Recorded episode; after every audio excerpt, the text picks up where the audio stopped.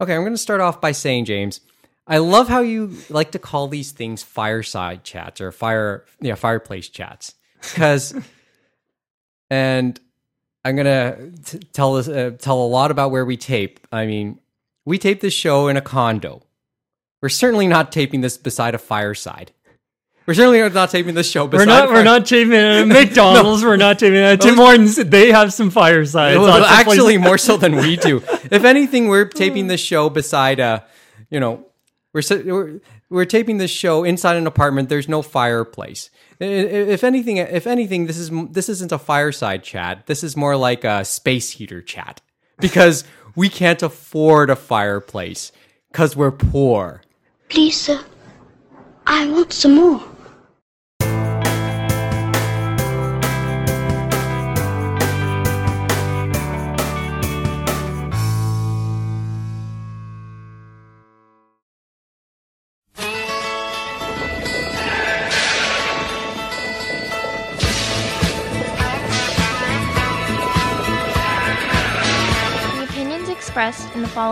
Those of its participants and do not necessarily reflect those of the producers and the Six Talk Podcast Network. Also, the following contains mature material and mild language, which may not be suitable for all audiences. Discretion is advised. we can't even afford uh, the leather seats, right? That people put beside them. so something like that. I, I thought I thought it would be a, a, a good way. Just you know, I thought that's just a good way to like bring out my inner Jim, uh, Jim Jeffries because Jim Jeffries to start it, start us off. So, um, good evening from our Six Point Studio here in Toronto. Mike Nicholas, James Austin, just the two of us this time around, uh, recording what essentially is Anime Roundtable version two, digest number two.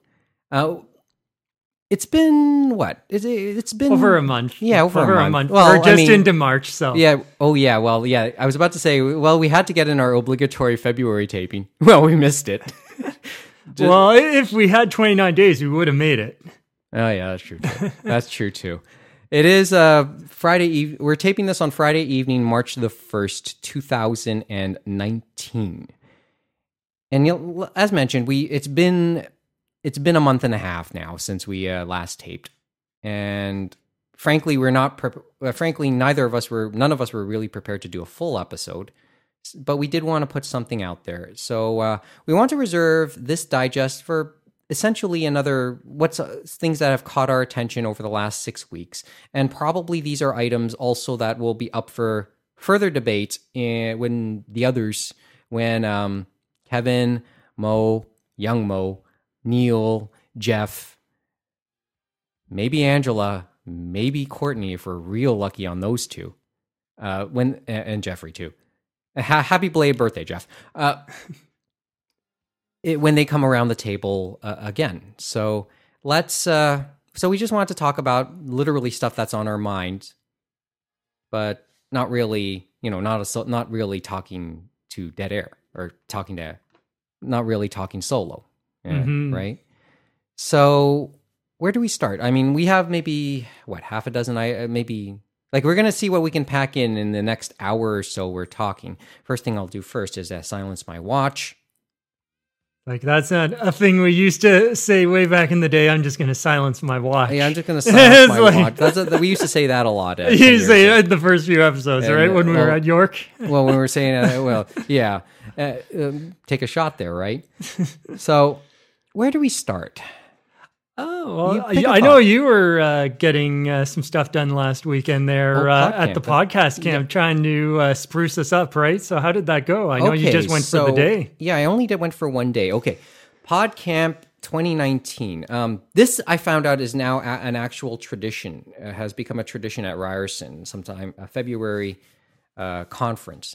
They call it an unconference. If you look on their on their website, it's just it, it started off as a podcast camp and a podcast conference talking about all things podcasting. I think it's branched a little bit more into social media, like just general social media stuff and ah. how to and marketing in the social media and basic marketing in the social media age for but like it, it's and it lends itself to some academic stuff, some with with interests. I mean, I met a lot of fellow podcasters and wannabe podcasters, people who want to use social media marketing and as a as a as a, a tool for income. I met people in the broadcasting. I met a few people who are professors at other colleges at Ryerson. Well, at, not just at Ryerson, but at Centennial College and uh, Seneca. Met a couple people from the CBC who who who's uh, heading out, who's big on their um, who's uh, big on their um, pod, on, in their podcast uh, initiatives there. Mm-hmm. And it was a really uh, like it wasn't for something that has been around for about ten years. Yeah, I think it's like it had been going since at least 10, 2007, maybe give or take, right? Mm-hmm. and how do I put this? It's it was small. I fa- I still found it fairly small and uh, fairly small. Uh, You thought it would get it would be a lot bigger, and maybe it has is, and I suppose it's gotten bigger from its original uh, incarnations Mm-hmm. back more than a decade ago because you had um, basically lectures, lectures, lectures over the uh, over the uh, course of the show, uh, course of the conference, so and maybe about six hours worth of lectures each day, uh, give or take, on the Saturday and the Sunday, and then you know social events on the Friday and the Saturday evening. Okay. So a lot of lecturing and networking type events Yeah, stuff like that with other.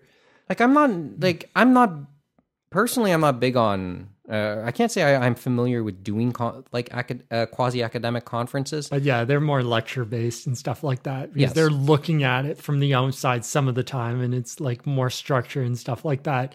It's kind of funny when you think about that because podcasting and social media is so unstructured and there's no, I would say, sil- it's like whoever can find the right formula or the silver bullet to actually make the money off of it, God bless them, because it's so unstructured. Like you just have to hit that viral moment and just run with it. That's, That's one what it way to put. That's a good way to put. That's not a. I, I wouldn't say that's wrong. I can't say I agree or disagree. It's just that's food for thought, and the and it comes back to one point that I that I've I kind of learned while being at the conference, which was there's no wrong answers to this, Mm-hmm. right?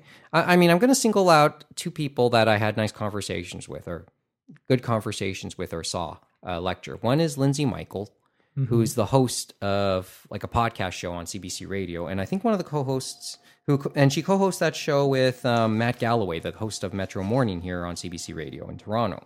Okay. So, um, what was her name? Uh, I, I, I, let me get the uh, exact name of the show. Um, it was called.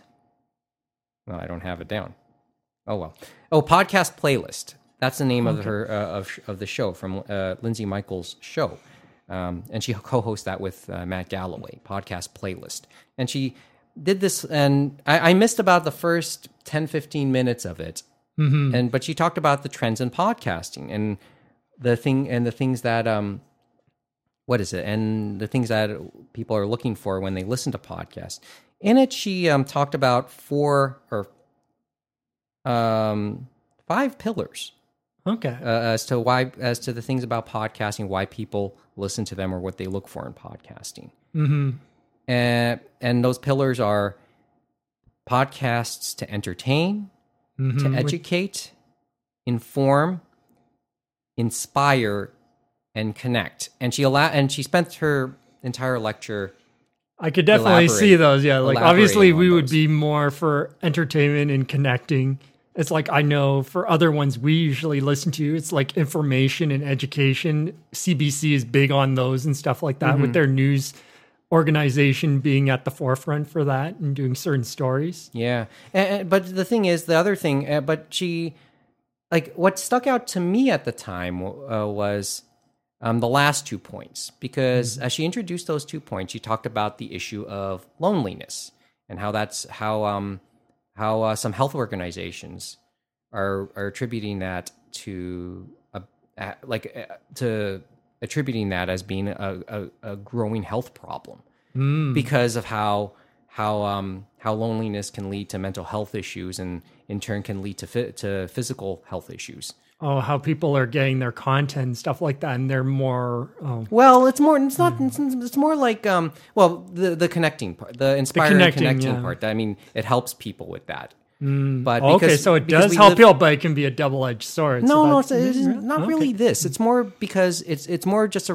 like podcast as a remedy for it. Okay, interesting. because um and, and this gets a little bit big i suppose it, it's because we live in a increasingly i guess for it, it, it's the irony about our society. sometimes uh like maybe aging demogra- uh, some of our issues of aging demographics people getting older and becoming more isolated uh, but in the process as they age they get a little bit more or get older sometimes they get a little bit more isolated too hmm like I mean, social media is is kind of a maybe a and now now social media is your double edged sword in and of itself. Maybe uh, so that's where I'm not disagreeing with you. hmm It's more of a case of well, But on the podcast side, we could think of it more like a radio program of old. You know what I mean? And as you said, you Mm-hmm. can listen to it anywhere. People listen to it on their commutes. You can listen to it in your recliner, and so and then and so and then and the subject matter is skewing towards that. That was the nature of podcasting, right? It's like like it's like any other version of and and and and and, the podcast camp regards podcasting as a medium in and of itself, different from different from radio, different from television, Mm-hmm. from the traditional forms. I- I- and people think you know it's going to that that there's an importance with it. As I said, I have to like. some- I kind of link it more to radio myself. I'm saying it's not an exact carbon copy, but you know what I mean? Mm, it isn't. And, but it, but it, but it has its roots there. It has its roots in it has its roots in uh, audio. So there that was part. Uh, that's one. That's the one thing that kind of stuck out with me.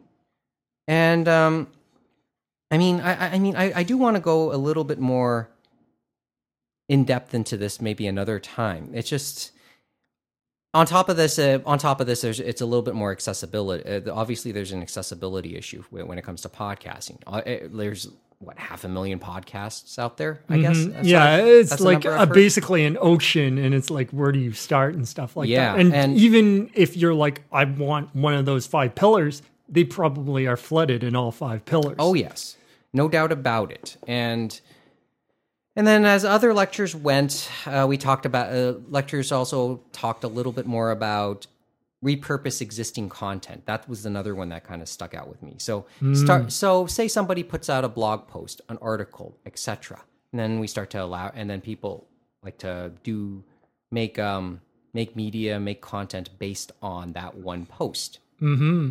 but it, but and maybe this is sort of the anime and manga model in many respects when we start um like these po- uh, all these other content in the end in many ways promote the original post hmm kind of like uh, kind of like anime and anime and manga Yeah, it's like uh, our ours could definitely be seen as that. And even going way back, we I think about Icarus. Remember that they're not in business anymore, but remember they we took like he the creator um, Simon I forget his name, but remember um, he always did like blog posts and stuff like that, and looked at a lot of things. And sometimes you could take a few things and look at that, and sometimes we'd maybe take a link and you'd put a thing back, and you said he. Uh, was very thankful and gave a shout out to us. I think at one point. i do re- i sort of remember it's it's a Yes. little bit murky and I know it's now. because it was way way back when, and then he just kind of disappeared, which is kind of crazy. But it's kind of that thing where it's like it goes together. You know what I mean? Uh, and that's a little bit more elaborate, but even at its most simple form, in many ways, a mo- an anime promotes the manga or a, a video game. Yeah, no, we said the trifecta is what they were always going for, where it's like if they could get like two of the three or something like that be like a really big hit. And as you said, it's like you had the manga and then the anime and then the game, or sometimes it would be either or, it depends, and they'd go from there. And as you said, with the production committee system, basically it's like, okay, you guys do this, you guys do that, you guys do the other thing, and then away they go. Yeah. And then, of course, you have like the merchandising, which is the figures and everything like that. So Mm-hmm. you never know. And that's sort of that's sort of the story of this this particular of this lecture by done by a guy named Andy McIlwain, right? Mm-hmm. And I think his slides are there. It's on the podcast website, and I guess we'll link uh, we'll link a link to it in the uh, show notes on the website. Mm-hmm. Uh, so that was interesting. One was uh, the an, another lecture I saw was um, the next lecture I ended up uh, remembering was uh, well, it was enti- It was done by a guy named Shane Burley, and I think he did a did a book called Social Media for Kids for Dummies or something to that effect. Um, and he talked about just you know having a seize the day moment, seize uh, seize the day uh, type thing. Only so many Friday nights left. He called his lecture. The whole idea uh, that you could, the idea is you should just hit record. Basically, what we're doing here tonight, what we did a, about a year ago, because we I know in February we while we didn't tape, we passed our, the anniversary of our return of uh, taping our return tonight. Uh, this week, like March third, will be our will be Anime Roundtables. Thirteenth anniversary is it? 2006. So the the podcast will celebrate its 13th anniversary later this weekend. So um, it's been that long. Yeah, time does pass, doesn't it? No kidding. No kidding. Uh, you look great, by the way. I'm sure. So, but he said, but Burley's thing is hit record and be authentic. Mm-hmm. Uh, like that, I think, um, and you know, use and challenge yourself to do something that you would find insane. Uh, we, we, we do get that from some of our people we have on, others. right? It's Or- like they give they the give us that insanity. I'm sure Uh, not so much. Neil and Adam definitely gave that us will- the spark plugs. No kidding there. Um, the next, uh, uh, the other lecture that stuck out, the another lec- the uh, one more lecture that stuck out to me. Actually, there's maybe two more. Um, one one other lecture that st- stuck out to me. eh, It was a guy from a guy named Anthony Marco, um, who had this belief, like who had nothing against where the increasing commercialization of uh, of podcasting. But what about the true amateurs? What about the true personal ones? Like he had this, he used this phrase, I believe in podcasting more as a strict art form. Something that will Hmm. pro- that's never going to be a um that will never make money, but should be a snapshot of the people who make it. Mm. I th- I suppose, right? And it's good. And he was always happy that uh, he always said his favorite podcasts were the ones that were so ad libbed and seemed so like on the topic of authentic, of being authentic, of being real, right? I guess it could be worse. We could be like that one Oscar speech. It's like we'll just take turns. Oh yeah. well, th- there's like a bunch of Oscar speeches that were like that on Sunday. Oh, man. but um like he he i think he really liked the more unscripted styles that seemed to be him right? But he as i said he he loved like he has nothing against the way podcasting is going. It's just the way things are. Mhm. it's just that there what there is a reason how it's why it started in the first place or how it started in the first place. And we shouldn't and there's nothing wrong with sticking with, the, with those roots. So he refers to it as podcasting as an artistic pursuit Mm. right? And as I said, he's his favorite podcasts are the ones made by his friends that talk about their daily lives. Mm. So, uh, th- which and these are the types of shows that you're not likely to find in a directory, and Kind of yes, like an audio journal and stuff like that. basically people uh, people reading uh, uh, each other's audio journals. Uh, you know, kind of like as I'm reading from my own right now. Mhm. We'll talk about that in a sec. so, um, I- and and these were all good food for thought items. Uh, uh, I will, as I said, I have to get in touch with some of these guys a little later on in the future.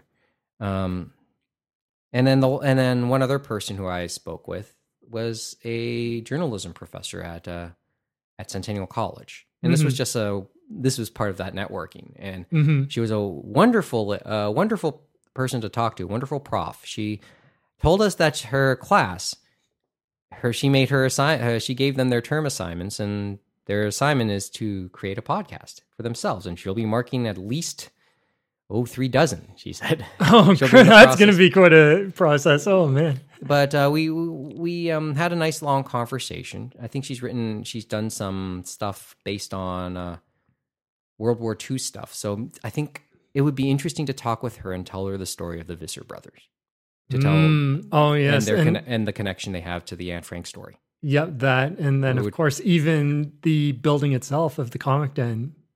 It's like the history of that and all the war wounded and that coming back and stuff like that. Yes, the I hope that that house was, uh, It was- properly like you know what I mean because was- I- I don't- it, it it is similar to the Grange, which is in Mississauga too, and had a similar story. You know what I mean? Let's okay. I'm going to backtrack for the, our our listeners just to tell them the story of well, first of all, the Anne Frank story.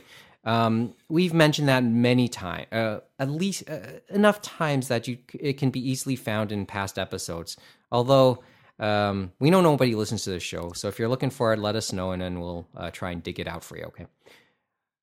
The um, Comic Den brothers, uh, so Terry and Anthony, they ran their store in a house that was made for that was ori- that wa- in a repurposed house that was moved into Mississauga, but I forgot where it originally was. Mhm. That's the first thing.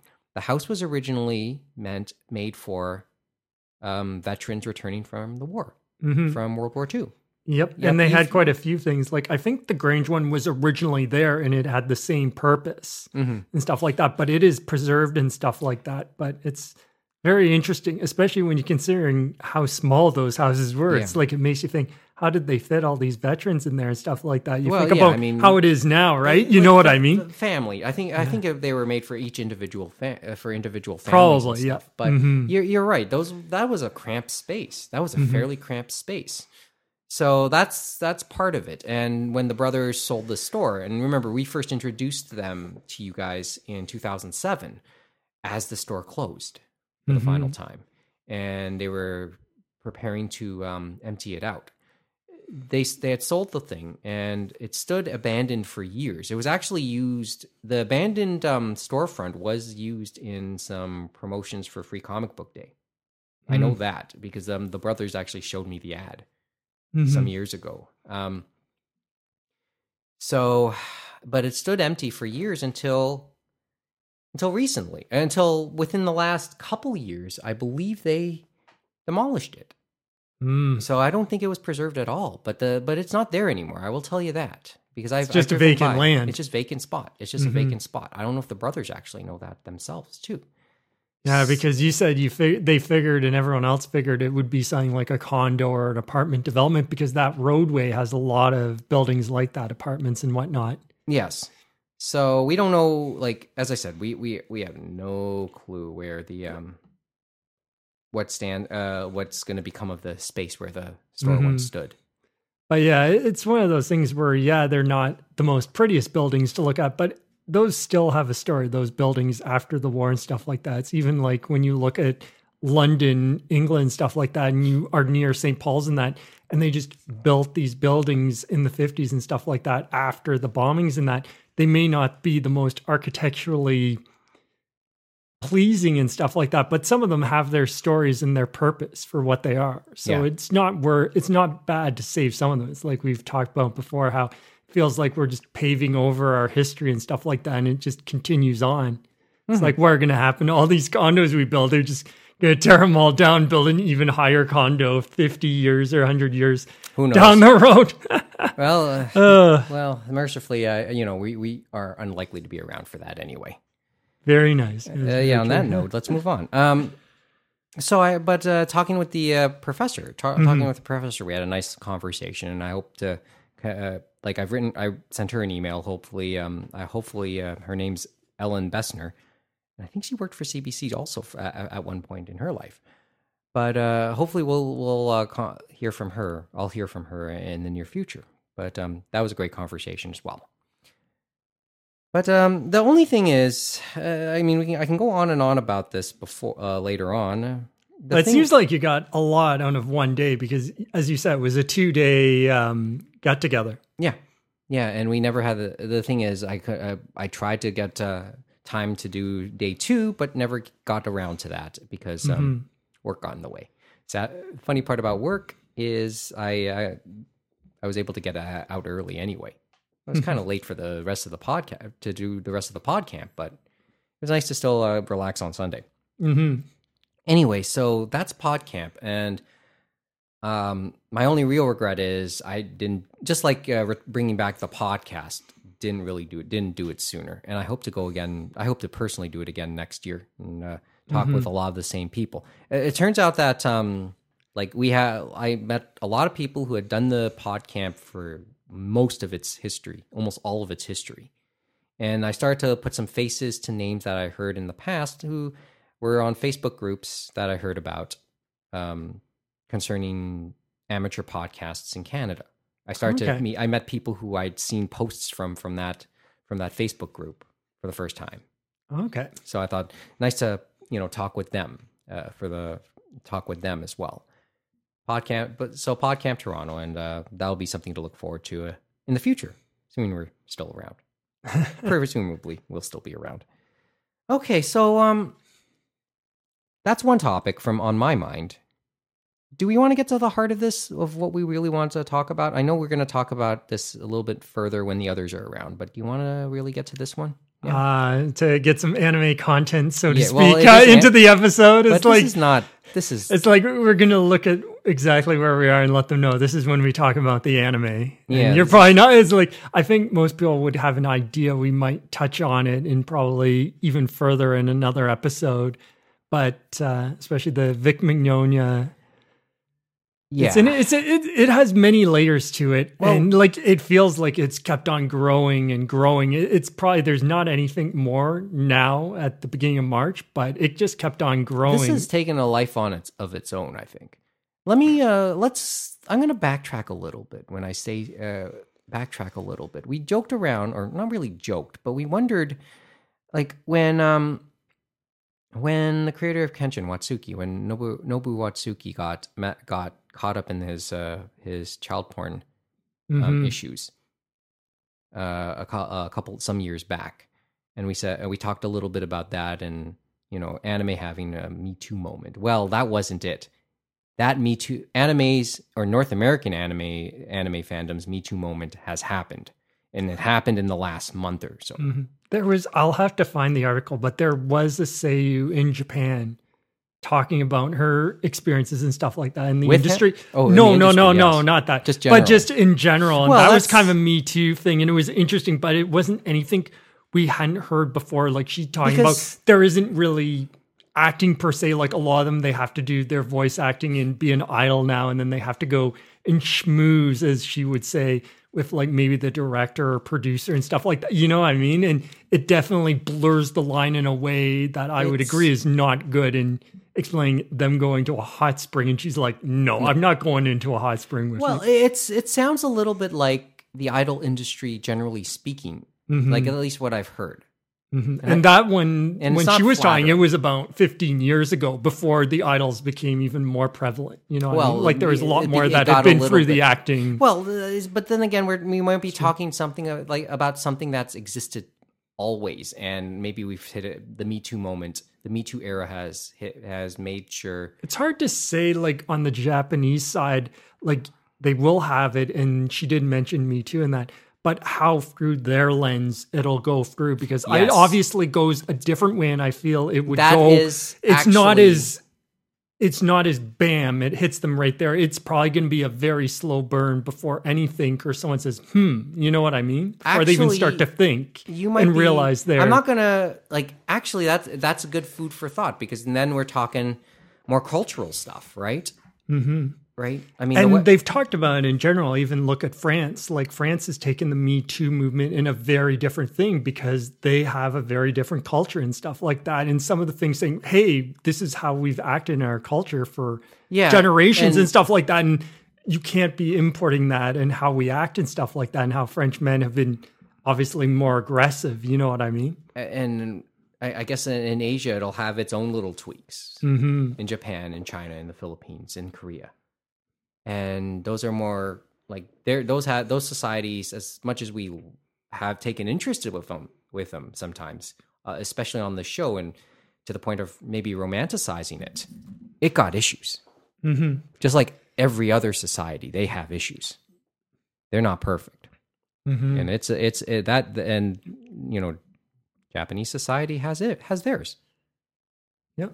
so uh, okay so we already were off the tangent because we wanted to talk about Vic Mignogna and i hope we're pronouncing this right his Yeah, name. I, I believe correctly. it. Know, don't worry. I'm sure his many fans will come and delete us from the face of the earth if we are wrong. well, that's that, I guess that's a that's another layer in the whole. Like to me, that's like another I, layer. I heard about that, and I knew that he had a lot of fans and stuff like that. But it's so weird when you think about. Yeah, they build them up at the conventions, and they build them up obviously to sell the anime DVDs and the anime Blu-rays and the streaming now and stuff like that. But it, it's just crazy how they could get that big for some of them because. It's not like they're getting paid really that great and stuff like that. And how he's kind of built this brand I think and he's got uh, like a Discord and a fan club and Facebook and all that. And his mom was supposedly running this stuff, and you're like, holy smokes! It's like, what's going on? yeah, this is Like, this and is it's it, like it's not rare probably on the Japanese side, but I feel it. It's it's very odd to me on our side. You know what I actually mean? to to see a to see a Western voice actor kind of get that Mhm. cu- type of cult following. In many ways, In any other language other than yeah. and that's that sounds like what's happened with And he- all yeah, and he was the biggest- decade and a half. But think- he's, as we said, and it was the more recent ones that he has still had issues before he even got into anime, which was probably when he started with ADV and stuff like that. So it was even, they said, in the late 80s. And that was when he was with, I guess, a Christian theater group or Christian TV or something like that. But he had still been. It's Lots like his it's his behavior is very outgoing stuff like that. And Uber I, I, the thing is, I don't Uber. think he realizes he's been crossing the line and stuff like that. you think When- so? You think he's I not- think I think he's he's talking to himself when he like he's got some. I don't think him going to therapy or him doing like I think it's deep within, and even regardless if he's a good Christian person or whatever, I I don't ju- even you know, know. what I mean like it's it's it's deeper than that and stuff like that. And he has to turn around his thinking. And if he's been thinking like this for over 30 years and stuff like that i don't think he's going to change his behavior especially when since we've heard all the allegations and how he's been basically He's- very close. And we've heard from jamie marchi we've heard from monica rial and stuff like that. Monica and all of them have been very similar and stuff like that about pulling hair it's like yeah it's like maybe a kiss on the cheek is okay but this is like why do you fit like why are you even doing that yes, and you would uh, think that if he's doing this in waiting rooms and stuff like that at Funimation or ADV, Or at wherever or it at is, conventions. it's like someone like they have probably secretaries and people there. Yeah, they're not actual employees. Like some people are saying, oh, why don't they go to human resources or why don't they do this? These are contract people. They have to have And an. this It's, is- it's like every audition is its own interview. That's is- why a lot of it probably got swept under the lug, rug because they didn't want to rock the boat. this is at the heart of uh, Monica Rial's statement, from what I could gather, hmm because she like, why didn't you speak up? Well, I had to work. Like this is like any other version of the of of what we've heard about uh, in, in the and they're era. and yeah These- they're more exposed on the thing because they're not actual employees. And- they're all contract work. Yes, and, and on top of that, and it's like, not like they're getting paid a lot so they need those jobs. Yes. they need to put money on and, the table. and and food on the table and money in the Mm-hmm. bank. And like th- like this and this and to all you know to anybody who says well then why didn't they step forward sooner? These are probably the same people who will say they're lying. And that's what what that's the part that kind of bothers me about that starts to bother me about this whole thing. Yeah it's like really weird that we I saw get- I- what was it those two hashtags kick vic and then was it i stand with vic and stuff like that? And it's crazy to think that Like, this is like it's like it's like these two fractions just going right at each other and i'm just staring at it i'm like holy shit like what's going on here? It's like you look at the facts me and you and we can see the issues but everyone else in these two camps it feels like the facts don't matter. They're just going at it. Well it sounds like a sounds like a presidential us presidential campaign in many ways. Mm-hmm. And it's- but I feel that definitely, obviously, in our view, looking at it from the outside, and I think most people, if you just strip it away, and you have to strip it away, and that's the hardest part. That's really the hardest part of these type of issues is that many people can't take that element away from them. We're humans. well there's We're emotional, beings. yeah, You know what I mean? and, and i get that And so, but trust me, he got what he deserved, like being stripped, like Funimation saying, well, we're not going to work with Vic anymore. And it's like he got kicked off one of the shows that he was working on for Simuldub. And then Rooster Teeth cut ties with him and stuff like that. and that's to be expected. And he can go to therapy, he can do whatever, but I don't think he's going to be let back and stuff like that. And he'll be too old because he's in his 50s now. Think about that. It's like, holy smokes. Well, I mean, and you can't really change your behavior when you're that, you're getting that old. You know what I mean? Like maybe you can, but might be too late for his career. definitely for his career. But, but it's crazy, like thinking about, and you hear like the different stories about his over exuberance and his stuff. And I told you about the Well- fact that I only have met him and seen him once. And that was at the fan expo as like a one day mini con. And he was like basically the one big guest they had because it was just for anime and stuff like that. And I guess he was supposed to either do win, lose, or draw or something with us, and it wasn't a mm-hmm. given or whatever. And so obviously they were having him do signings and I guess a panel and all this other stuff. And they kind of, he he said, Well, I'm too busy. And we're like, Yeah, that's fine. And so he was having lunch with us while we were waiting to do the other thing. is like just sitting on one of those tables, you know what I mean? Where they have in all the convention centers and stuff like that with the microphones and all that, eating his thing. But he was definitely very, um, oh, as you've heard, like very relaxed, very, um, uh, I don't know how, like, it's a very hard description to put forward, but Well, you know well, what I mean? Like, very out there and very expressive and those type of things can kind of be explosive you know what i mean especially when dealing with people because it felt like he had definitely no limits just like those other people like he didn't know the barriers you know what i mean I think yes. In some ways, yes. I, I mean, let me preface this. Let's let, let's let me let's preface this a little bit. Um, everybody who's done this, like the regulars of this show, myself, James, Neil, um, we like the three main guys, like the th- are the three main people uh, on our of the show. Since we, oops, oops. Um, si- the three main the three main um, regular the three main uh, main speakers on this show um, all three of us have some experience.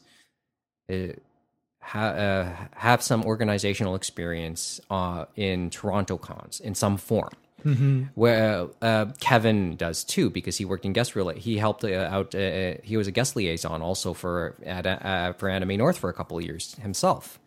So we've we've done stuff at these conventions, whether it be well, we've done stuff at the big two.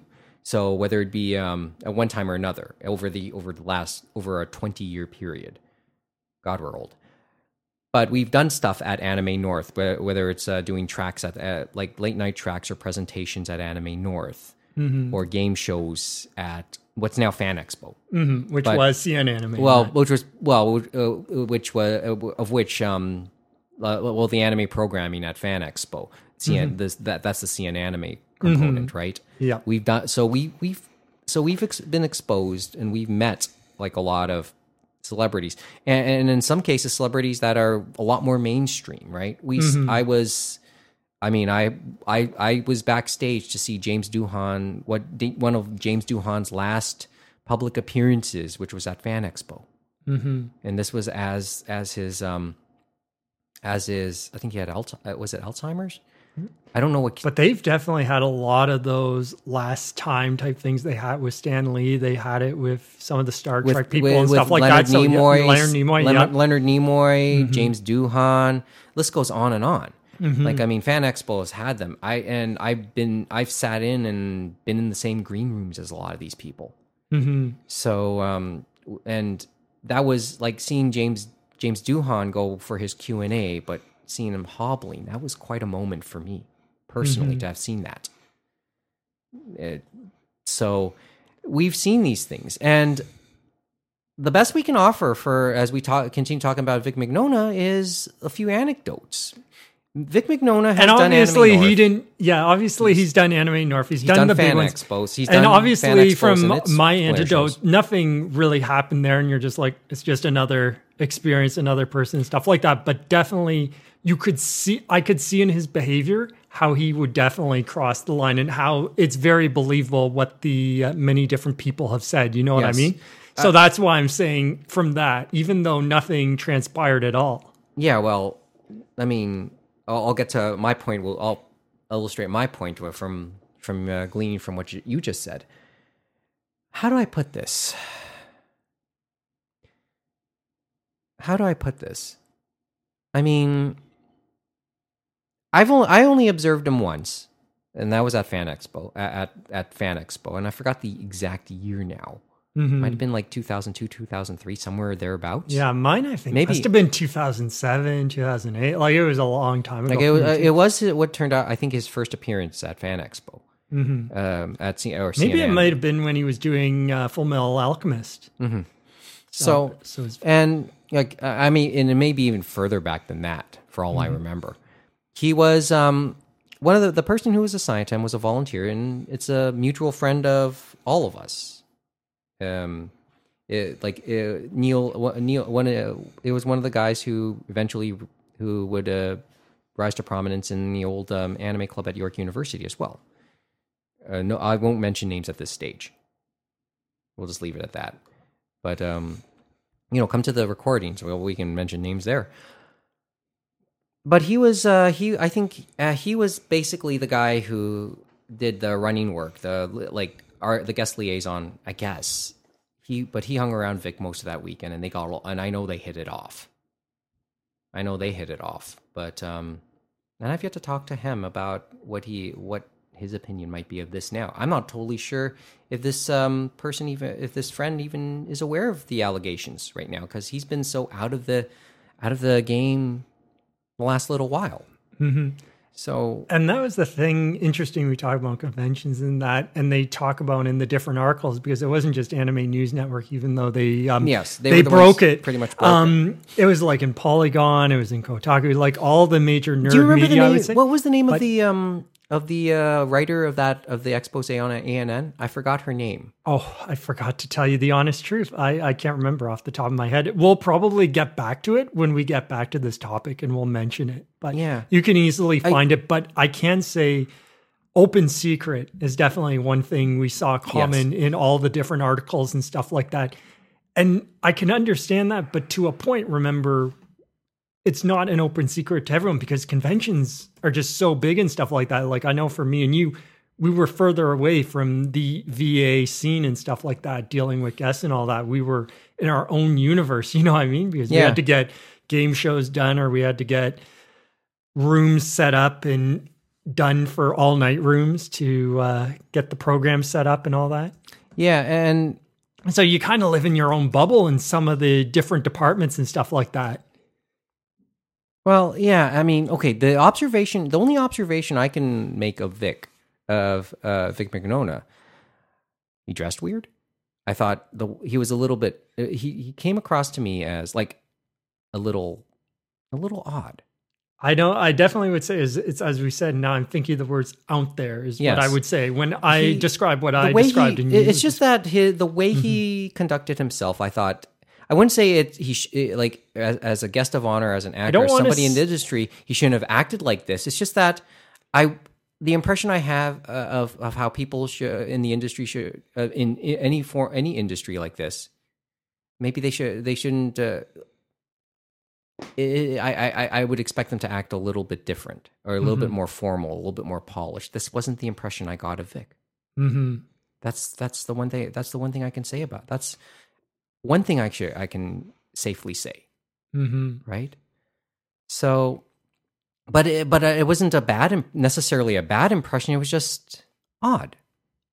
It wasn't. It's like yeah, connecting the dots and stuff like that. Especially for people. And the other thing, it's like it takes a few things, and then you're like, "This is just," and then it's like, "Oh, that explains a lot." Mhm. So I mean, that's sort of you know that's where it was with with me, and the the reaction to this, and you touched on it just briefly. This is getting GamerGate like, and and the whole GamerGate history is not some is not lost on me, but not totally like I, I'm aware of it, but I don't know its details. I don't think I want to know its details because it gets vicious. It sounds like it's get it, it, the to and fro the defense uh, of Vic, especially that the defense of Vic.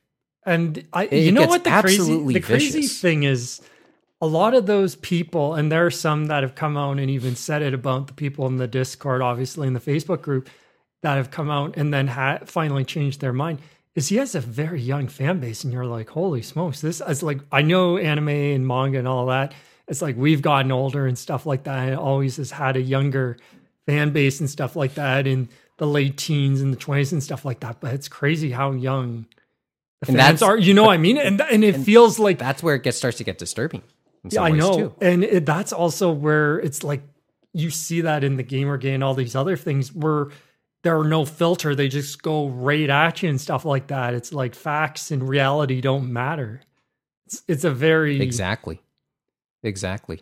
It's like And- I and and it it obviously it has come full circle in the world we live in today, especially in the states. It's become not just in that arena, but in everywhere, and that is definitely concerning It is because It is. you need to have that filter. You ha- need to know where your information is coming from. Mm-hmm. When I read anything on the internet, I'm like, who is the voice behind this? But you're talking about youth too, right? Mm-hmm. I mean, here we are sitting here watching Overwatch League, and by the way, I think uh, we're they're watching on break. they're on break. We're watching the Toronto Defiant. We're at the same time watching tr- the Toronto Defiant face the New York Excelsior, and I think, as expected, if you're a fan of this, um, New York was the wa- was the top team in the uh, regular season last year, and uh, they're living up to billing right now. I think they're up on Toronto two sets to nil or two maps to nil. So um, this this is this is gonna we're we're watching inevitability. Uh, the the Defiant will go will drop the two and two probably before we're done this recording, which by the way is now at forty five minutes. We're running out of time. I think I think we're going over an hour Well, we did say we we made the bet of it's either going to be an hour or, an, hour, and a half. and I we're- think we're going for an hour and a I half we're, we're, we're getting there. So, I mean, on the topic of over, since I brought up Overwatch League and talking about filters, I mean, we had a, a prominent French, uh, uh, one of the to- uh, top Canadian players got released by um, Dallas early on last season because of his personal conduct on his stream and homophobic slurs.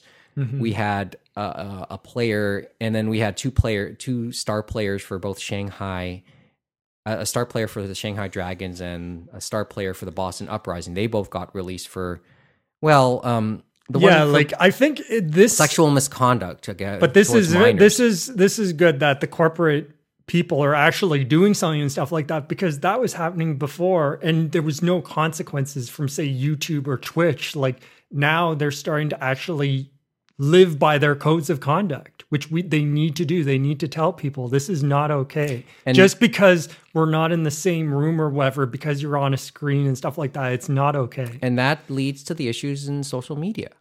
Hmm There is no codes of conduct, and so the and it leads people to come right at you. hmm And trust me, I, I and you know I felt it in some form, in various forms over the years. I mean, uh, when we got into that tit for tat with that guy, uh, with that guy uh, more than a decade ago, hmm who said we have no credibility as a podcast. Which, by the way, I think, ironically, since we're talking about the podcast camp, I think we now have more credibility now than we ever did. If you think about, it, ironically, well, yeah, because you just all you need to because do. we have our rawness and stuff like that, and we do admit our mistakes. We maybe we overdid it talking about our mistakes on that one, but still, we talked back and stuff like that, which is what you need to do. Have that discussion. Mhm. You know what I mean? It's not like we ran and hid, and that's what you want to have that discussion if you can have that discussion, but it's very difficult, especially in today's world, because people don't want to have that discussion, and Because that's very like- they- disturbing to think about. it's That- the double-edged sword of the uh, sometime of Mm-hmm. the sometimes anonymity of the internet. We've learned that you can strip away anonymity if you really want to. no, of course, through but but that was its beauty sometimes you Mm-hmm. could you could say something and stand uh, you could say something speak your mind uh, but you wouldn't you, you'd have some degree of anonymity to say that but then people have gone maybe It was too far with interesting it. because I was thinking, I was reading some comments. They were on, I think they might have been on Twitter, and they were talking about, um, oh, McDonald, uh, the head of Tempest from Anime News Network, and some of them were talking about the fact that these people, like, they're just not making good faith arguments and stuff like that. They're going to the forums and stuff like that, and they're like, well, how do we moderate? It's like you have to be smart and stuff like that. And some people, and obviously a lot of news organizations, how they've combated that is they've just closed down the comments. They've just Per- closed person- it down. You know what I mean? And, And- they're like, okay, do we do that? Do we have to really go to that far end to do that? You know what I mean? I will tell you when you read comments uh, on, on stories, sometimes there's some of the most disheartening things. hmm like, It, it just the, like forget the stories themselves if they're bad news stories, like if it's about bad news. hmm The comments sometimes just that's what really ruins your day. hmm I can say that. Like it's so disheartening. I have like like I come away reading some of the um some of those comments and wondering about mankind and humanity. yeah. and I'm not told I can't and maybe that sounds a little much.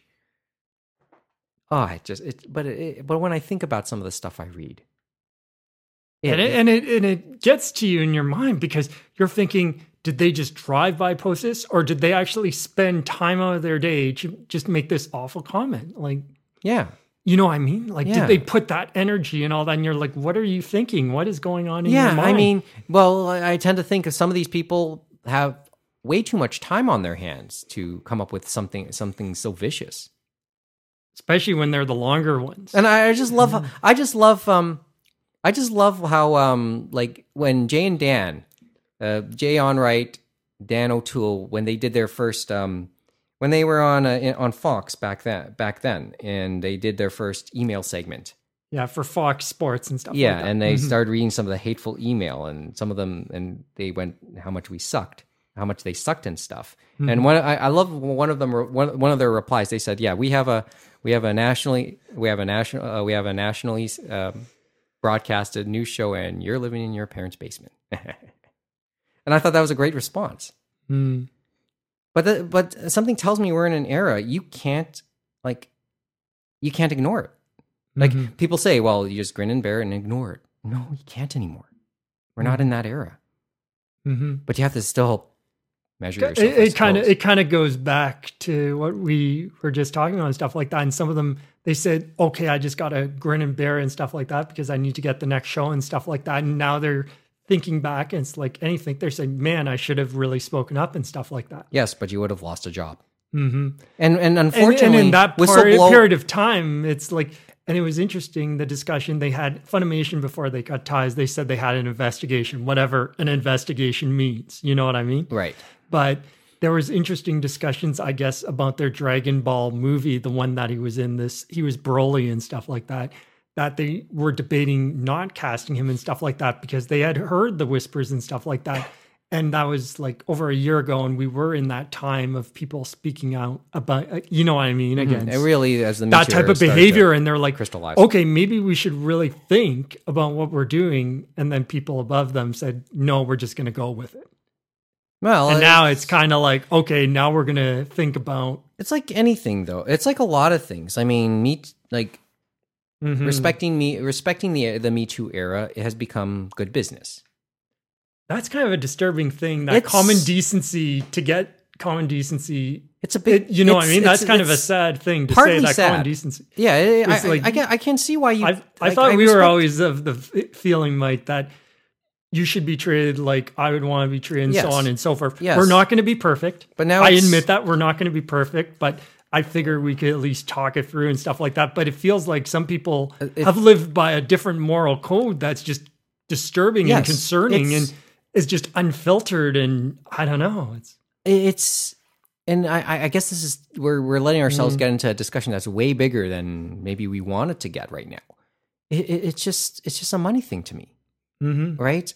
I mean, people didn't speak up because they needed. it didn't hit their bottom line their and we've always line. heard and we've It- always it- heard it about about that where lines. it's like until it affects their bottom line and that's why we've always said it's like okay then Now is you it's like put up or shut up don't buy the product and we've heard about Yeah. that and Is it they said does that work um a thing just It's- saying you won't boycott their product and they've always said oh boycotts don't work but it does work in certain cases depending on how you put it forward Well, you know yeah, what i mean i mean or everyone's especially if they're trying to nip it in the bud beforehand. Maybe it wouldn't work. associating with R. Kelly is not Mm-hmm. good business anymore. Just ask John Legend. Mm-hmm. Associating with Kevin Spacey is not good business anymore. So he got written out of out, uh, off of Netflix, and the focus is on uh, on um, Robin Wright's character for the Mhm. final season of House of Cards. Mhm. Uh, so, uh, it's so so for the anime industry now. It isn't whether it's the conventions or the actual production production like polished productions. Is it good business to associate with Vic Mignogna? Not anymore. Mm-hmm. That's why he's getting banned. As much And the, as cra- people- and the crazy thing is, he's not going to be like those other ones we mentioned that have all their money. It's like he's going to have a harder fall, that's for sure. But you live your own, uh, dug your own grave, so to speak. Yeah, that's a big part of it. And where do we go? I mean, okay, well, people want to question the credibility of the people who made people who made the accusations. Let me um But me- it's been consistent. Everything we have seen has been consistent. Well- and it kind of, as our personal antidotes, even though we were somewhat more far removed, and even though we might Yes. have seen him for what a few minutes at most, it still kind of connects with us because it's like, oh, that explains a lot because he definitely felt out there, and that would kind of put the puzzle pieces together. You know what I mean? yes. I mean the um how do I put this? Okay, the article uh, the art the expose on Anime News Network was written by Lindsay Loveridge. Ah, And- yes, yeah. and um, the P and I know some of the uh, I know that some of the files some, that she was helped by um, Bamboo Dong, the the uh, the legendary, the pretty legendary um, staff writer. Like she's been in this for years. Um, much of this, much of the words have been backed up by other people. I've read posts by, um, obviously we, we touched on Monica Rial, Re- Rial's reaction. Um, we touched like another other names I've met. Um, Dave Merrill, the host of uh, Anime Hell at an, uh, the the the popular anime critic, the host of Anime Hell here at Anime North, hmm and the creator of Anime Hell. He's spoken, and it isn't. And he has run uh, Anime Weekend Atlanta and stuff like Yeah, that, helping and- get that off the ground. yeah, and stuff and like he's that. never Mm-hmm. like he didn't hold back in his feelings about the guy. He cited uh, some words by one of the guests of honor last year uh, at last year's Anime North, whose name I forgot because I but I've had conversation. I had a nice conversation with her on Mm-hmm. the Thursday night, and I'm so sorry. Um, I forgot her name at this state right now, but I'll look at. But we'll put it up. And I had a nice conversation with her, and she, Mer- Dave Merrill, put up a rant about uh, that she said in light of the whole thing, and it Mm-hmm. was not flattering towards him. hmm Most of them weren't. These are people who I have, who I have spoken with much longer, like at uh, a little bit more extensively than I did Mc, Vic Vic Mignogna, hmm and I have a lot of respect for these guys. And the other thing is, as you said, look at the behavior. Like he's been the oddest one, I'd say, of the bunch of people we have interacted with for guests and stuff like that. Mm-hmm. Most of them have been decent folks and stuff like that. And it's like you chat with them and then away you'd go and stuff like that. But Mm-hmm. and they wouldn't be I, I don't know, it's like as you say, more open and aggressively out there. You know what I mean? Yes. Yes. So this is I mean, I can't wait to see whether the next like I, I don't I know think how much, I think what- it what- has. what I think I don't think there's any much more they can report because I think they've pretty much run the course and stuff like that. Yeah, that cycle's done, you think? I think the cycle is done. Hopefully, people can learn something from that, and we'll see how it goes from there. That's the question mark of. It's just as I said, It's more of the thing of hopefully. I don't know. Uh, The only thing that's concerning, as you said and as I said, is just that big clash between all these people who Defend are sta- him. defending him, and they're just I don't know bad faith arguments, and I I don't know. It's like at some point it's like you, we can't really do anything to change their mind. Yeah. Even if we say all we've said and the facts and all that, we're not going to change their mind. and I And I guess the only thing we can really do is just to leave them be. You know what I mean? And that's Yeah. all we can do, which is a sad fact. But Yeah, it is. I, I'm. The thing is, as I said, uh, maybe we like as I said, we've met him. We've talked with we've talked with Vic. I'm guessing, as we said, when we, I, it's like, we'll say we- it again. we- it's like we say meet, and it's like very, it's like we would be like next to nothing. He would never remember us Yeah. for a second Well, because we only 50 for minutes. starters. 15 minutes at most. Yeah, but but the other side is none of us are like Yeah, no, of course. we're guys too, right? yeah. We wouldn't be in the crosshairs. Yeah, but he was that- I- I still, know but his, be- so but his, to say. but his behavior was still in my mind, even regardless. You know what Just I mean? odd, if nothing else, Mhm. right? Yeah, very out there. It's Yeah. like, Well, and I know people may slam, uh, and and I'm going to try and get on. Let me get on the head of this because I know I talked in my first um, on one of my early on my minds, like about a year, like in June, uh, last June, about you know talking about my experiences with Paul Sarancino, the um, one of the uh, top now I think one of the advisors of the premier of of uh, of Doug Ford and some of the stuff he had gotten into, but my own interactions with him at work right? He had been um, caught up in prostitution and, and drugs back in Florida. But that's that's not with underage people. I mean, yeah, okay, it's not it's not it, that's some morally ep- reprehensible stuff.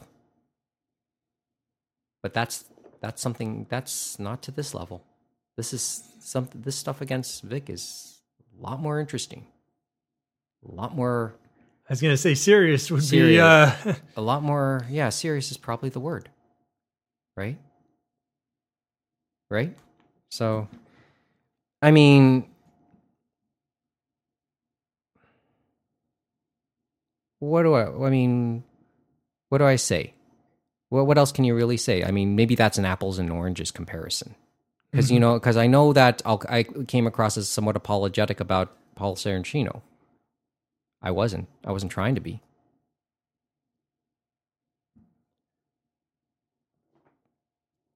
And you know, and I and if and I think if if these were if those things were true about him, he should be held responsible, and I think he already has.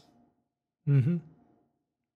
And if and these allegations against Vic Mignogna if true, and I have no re and like I said, I take the word of all those all that reporting and all, everything that's come out since. He has to be held responsible too, Mhm. and I think he's alre- and I think that's already started. Mhm. Okay, so um, lighten it up a little. Yeah, I think We- lighten we're it up the- after we come back from break. No, we're not doing break. You know, Oh, you know, we're just we gonna never- roll- we're we gonna just- roll with it? We Yeah, just roll. We it's just one single recording. That's One how we single, do. That's wow. how we do digest. We just don't take breaks. Don't take breaks. Well, I can't well, believe well- I'm gonna have to report you to like labor standards or Ah, something like that. You're you're just going- making you're just making me Am I work. treating you to? Am I treating you to the coffee then? well, uh, after after the taping. oh man. So, well, what's the score in the uh, game there? Yeah, it is two nothing in the um, in the uh, Defiant Excelsior game. So, uh, and uh, they're on map three. Okay, all right. So, um, we've I- that's pl- we've talked at length for about about half an hour now about uh, that, and um, I guess one more. Th- I will go. I want to talk one more thing, and this is a little lighter hmm and maybe to start to answer something else that was brought up in the last episode if you are able to remember it after having your caramel. Uh, neil asked me a little bit about um, the popularity like the popularity of marie, Marie kondo, Kondo, yeah. right? And sitting on on the chair on my on the chairs just over um, to our left o- to my left your right hmm is a co- like i i had the uh, two books the original two books that she had And then you said that manga as well. Um, and then the and now there's and I I don't know if or Neil comic. I don't know. the, whatever you want to call it. Mhm. The, let's say manga anyway. I now have a copy of the manga sitting there, and I don't know if Neil knows about the manga. Um, and I tried to, and he tried to he tried to put me on the spot over what makes her why is she so popular? Why is she so popular? And I can't say I totally know, but I'm starting to try to understand a little bit. And and, and truth be told, my mom, my mom, I'm told, has seen a few episodes of her show, of her Netflix show, hmm and she loved it, loves it apparently.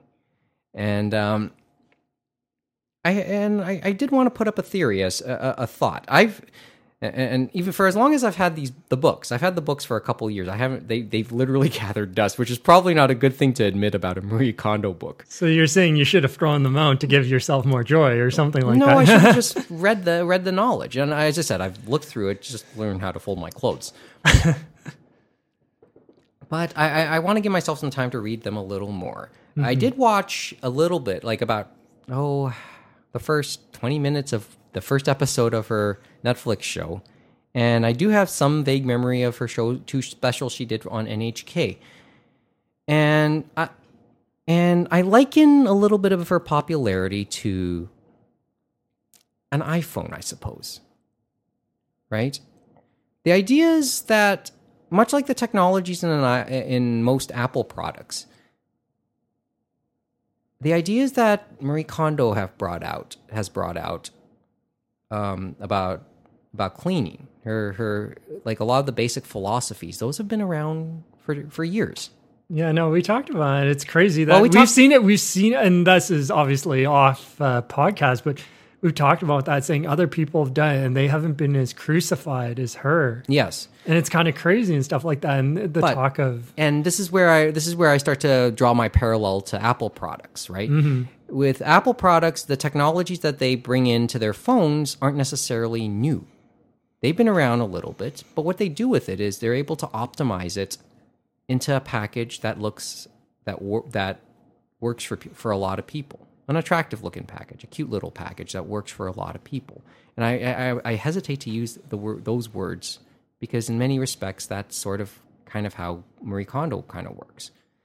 She takes concepts that have been around for years, but she puts it in a form that looks that's user friendly puts it in a form that uh, that puts it in terms that people who aren't into those type of things would respect and find find charm in and would like right so i think that's part of the appeal of marie kondo the way the way she presents ideas that have already been that have been out there for years Mhm. i think that uh, that's that's just looking at it just from the first couple minutes i watched this show and um now, now I'll talk. Now I'll talk about now. I, I joked that the um, NHK specials were in many ways a backdoor pilot for what for her Netflix shows. Some ways yes, some ways no. They are very different shows.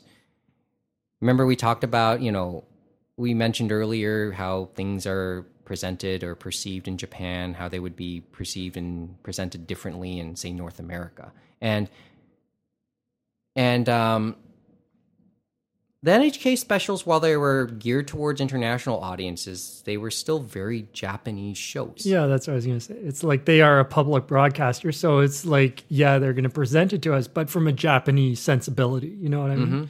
The Netflix specials are very Western in their sensibility. Marie Kondo, from all, from what I understand, is now now lives in L.A. with her family. hmm So she's based in LA these days. And then the presentation, the whole feel of the Netflix show is very North American. It holds a lot of aspects that I would that I've become familiar with in watching the odd um, reality show on North America on HGTV or something. hmm And my sister has that on a lot, so I, I, I so I know something there. It's so so it has a little so you have that you have that those type of production values so they they make it seem a little bit more sappy than it already is a little bit more cheesy than maybe these things already could be hmm so and they focus on things that maybe would look interesting to those to western viewers of reality shows I, I, one thing they didn't focus on in the NHK specials, like they were very like the NHK. I always look at their programming as somewhat a matter of fact, right? Very pragmatic, very matter of fact. Hmm But they kind of focus. But I think the part that kind of caught my attention in the first Netflix in the first twenty minutes of the Netflix show I watched was they added that spiritual element. It must be noted that um, that I'm I'm sure many Marie Kondo fans know that she was once a shrine maiden and that she's very into and that she a lot there's a lot of very of Shinto elements in her stuff because of that hmm uh, fr- because of her time as a working at a Shinto shrine. So that part kind of comes out quite a bit when she uh, when she um, gives a prayer of thank you or a prayer of thank you to a house before she turns it upside down, right? yeah. in many respects, um, like you kind of see that. It's almost like, um, oh, Bell. Remember the? I I don't know if you remember the um, Oh My Goddess OAV back then, back in the day.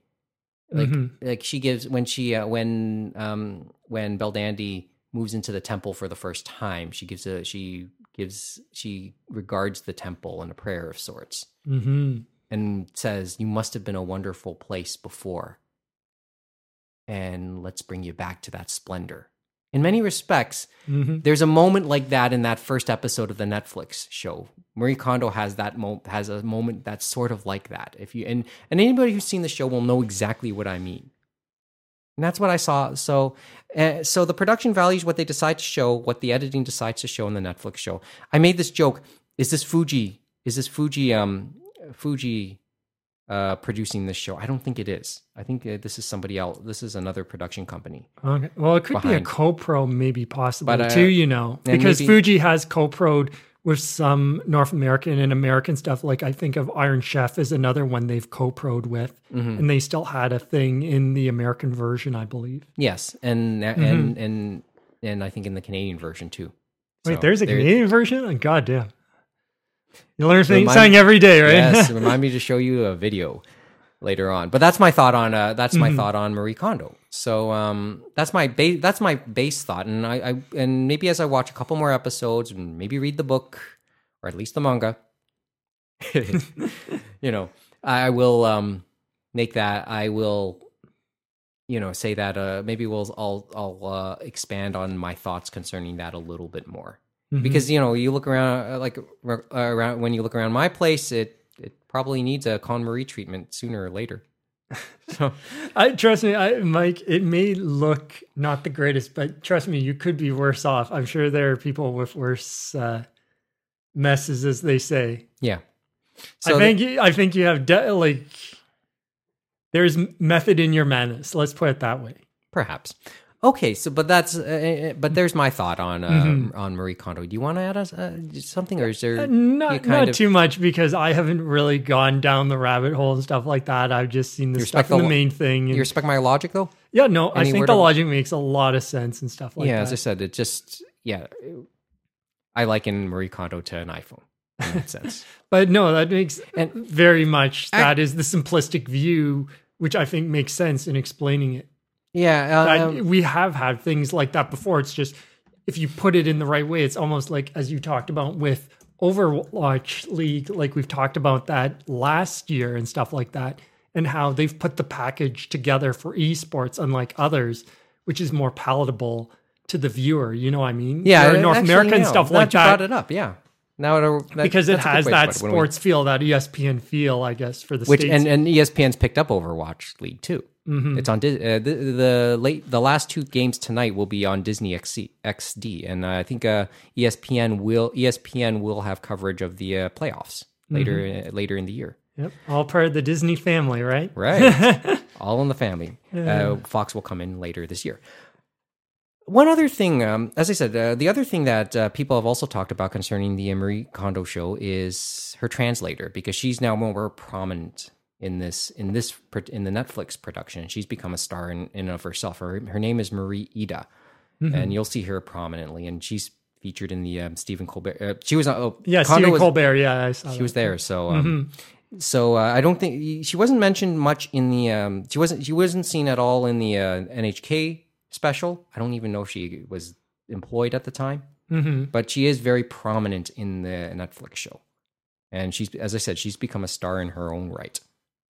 So I think she's, you know, just like a translator would. They make kind of like Which is kind of, I guess, they are the bridge of sorts. They are the bridge, but it's interesting when you think about that. I think of all the E3 translators and stuff like that, and they're just there with their notebook. But she definitely has a lot more. Well, you uh, see- you know what I mean, sass or spice. I don't know what you would Marie call. You know what I mean? You you constantly see her with a notebook as well, right? But you know what I mean. Like there's way more going on than Yeah. the normal. hmm But uh, she's she's become They're not. popular Sit, in she's not sitting back and just doing whatever. She's like engaged and stuff like that. Okay. Yeah, that's Mm-hmm. one way to put it. Okay, so but um, as I said, uh, just like maybe the Vic Mignogna story, and Mhm.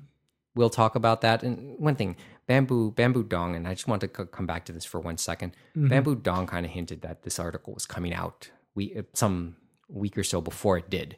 hmm So, um, and she knows what she's talking about. That's the thing. She's been around herself. Okay. On to have some back to the happy stuff. Um, Happy stuff. I guess it all depends on your definition of happy, huh? Well, we're we're, gonna, Oh, well, we're, we're, we're going to Tim Hortons and Wendy's after this, right? So, Can't believe it. well, okay. So a couple more minutes to go. Um, well, what's on your oh, on the topic of streaming and stuff? Uh, I know we'll talk a little bit more about about Blu-rays another time. Yeah, no, I know we were talking about stuff we've been watching and stuff like that. And, Crunchyroll, what's on your list these days? What's on your stream? uh, what's on my stream? There's quite a few I'm watching from the new season, stuff like that. Like at the moment, I'm watching Kaguya-sama. It's like I know a lot of people are watching that. They probably definitely won't be able to like catch up to the manga. That's one of those ones. Even like domestic girlfriends and everyone it's like such a long manga, so it's like they're like, oh, we're only doing 12 episodes, so it's kind of nice to watch while it's there, but it's going to be uh, interesting to see where they land. The one, though, I am intrigued by, which is one I recommend everyone to watch, is My Roommate is a Cat. And that one's an interesting one where it's like this writer and he's very alone and very isolated and stuff like that. And then he finds this stray cat, I guess. And then this cat brings out um, I got to write Sorry. down your titles later. That's why. sorry um the cat brings out i guess his humanity or brings him back to socializing with other people and stuff like that and brings out his writing and stuff like that and so you have the first part of the episode is basically with the humans with him and the friends and the people he interacts with and the cat's still there and then the next part is seeing it through the cat's lens and the cat is speaking internally you know what i mean Kind of like But- Garfield. yeah, in a way, but obviously like they ours. can't understand it. But it's it's a very interesting slice of life show, and I know a lot of people have really enjoyed it who have cats and stuff like that. It's a tuxedo cat and stuff like that. But it's been a fun show, I think, and a fun surprise to watch. Like there are other ones, like The Promised Neverland is another one, which is kind of funny because that's a Noitamina show, and Amazon had exclusive rights, but because I guess Aniplex is the main uh, thing behind it, it's on all the streaming services. But that one's a very interesting one because it's a Shonen Jump one, which is interesting because it's a more, I don't want to say mature, but it's a more darker thing than we're used to with, I think, the Shonen Jump titles and stuff like that. It's very Jonathan Swift esque, hmm. where it's basically. There's a name. Yeah. Basically, what the premise is is that it's all these kids in an orphanage, and then they find out because they go to see the one orphan supposedly is being sent somewhere, and two of them go out and then find out the truth that when they're being sent off, they're actually being sent off to these otherworldly creatures, which are basically eating them and stuff like that. So they're being farmed to be sent off to be eaten. You know what I mean? That's one way to say it. So, so that's that's not exactly the normal Shonen Jump uh, way, right? As you would say. So it's an interesting thing, and it's like kind of a thriller from episode to episode. And now they're trying to basically escape. I got to see your list later. Just just to because I know I can see you're reading that awful list. Yeah, no, there is like other is like other ones are simple ones. Like Boogiepop is the other one, and that one we've seen before. I think it's like 18 episodes, so it's actually going to do all the novels that have come out. Like I think the one Right Stuf did like way back like in 2000. That was during like the wave, of course, as we know, where everything was out there. Remember when anime was mm-hmm. becoming popular? They only did some of them. But it's like uh, I, I got to go back and watch the old one because now I, it's like I'm not sure my memories of the old one. You know, I mean, comparing to because remember We're- that was in traditional animation compared to what they're doing now. We're old. It's But- been that long. But the crazy thing about that one It's too been- is they they did the other thing where it's not an episode a week. Sometimes like they had two episodes in week one, then last week instead of finishing up the second arc, they just put out the third arc and just said, "Oh, here's four episodes on top of the other episodes." So they had five episodes up that as like I somehow got through.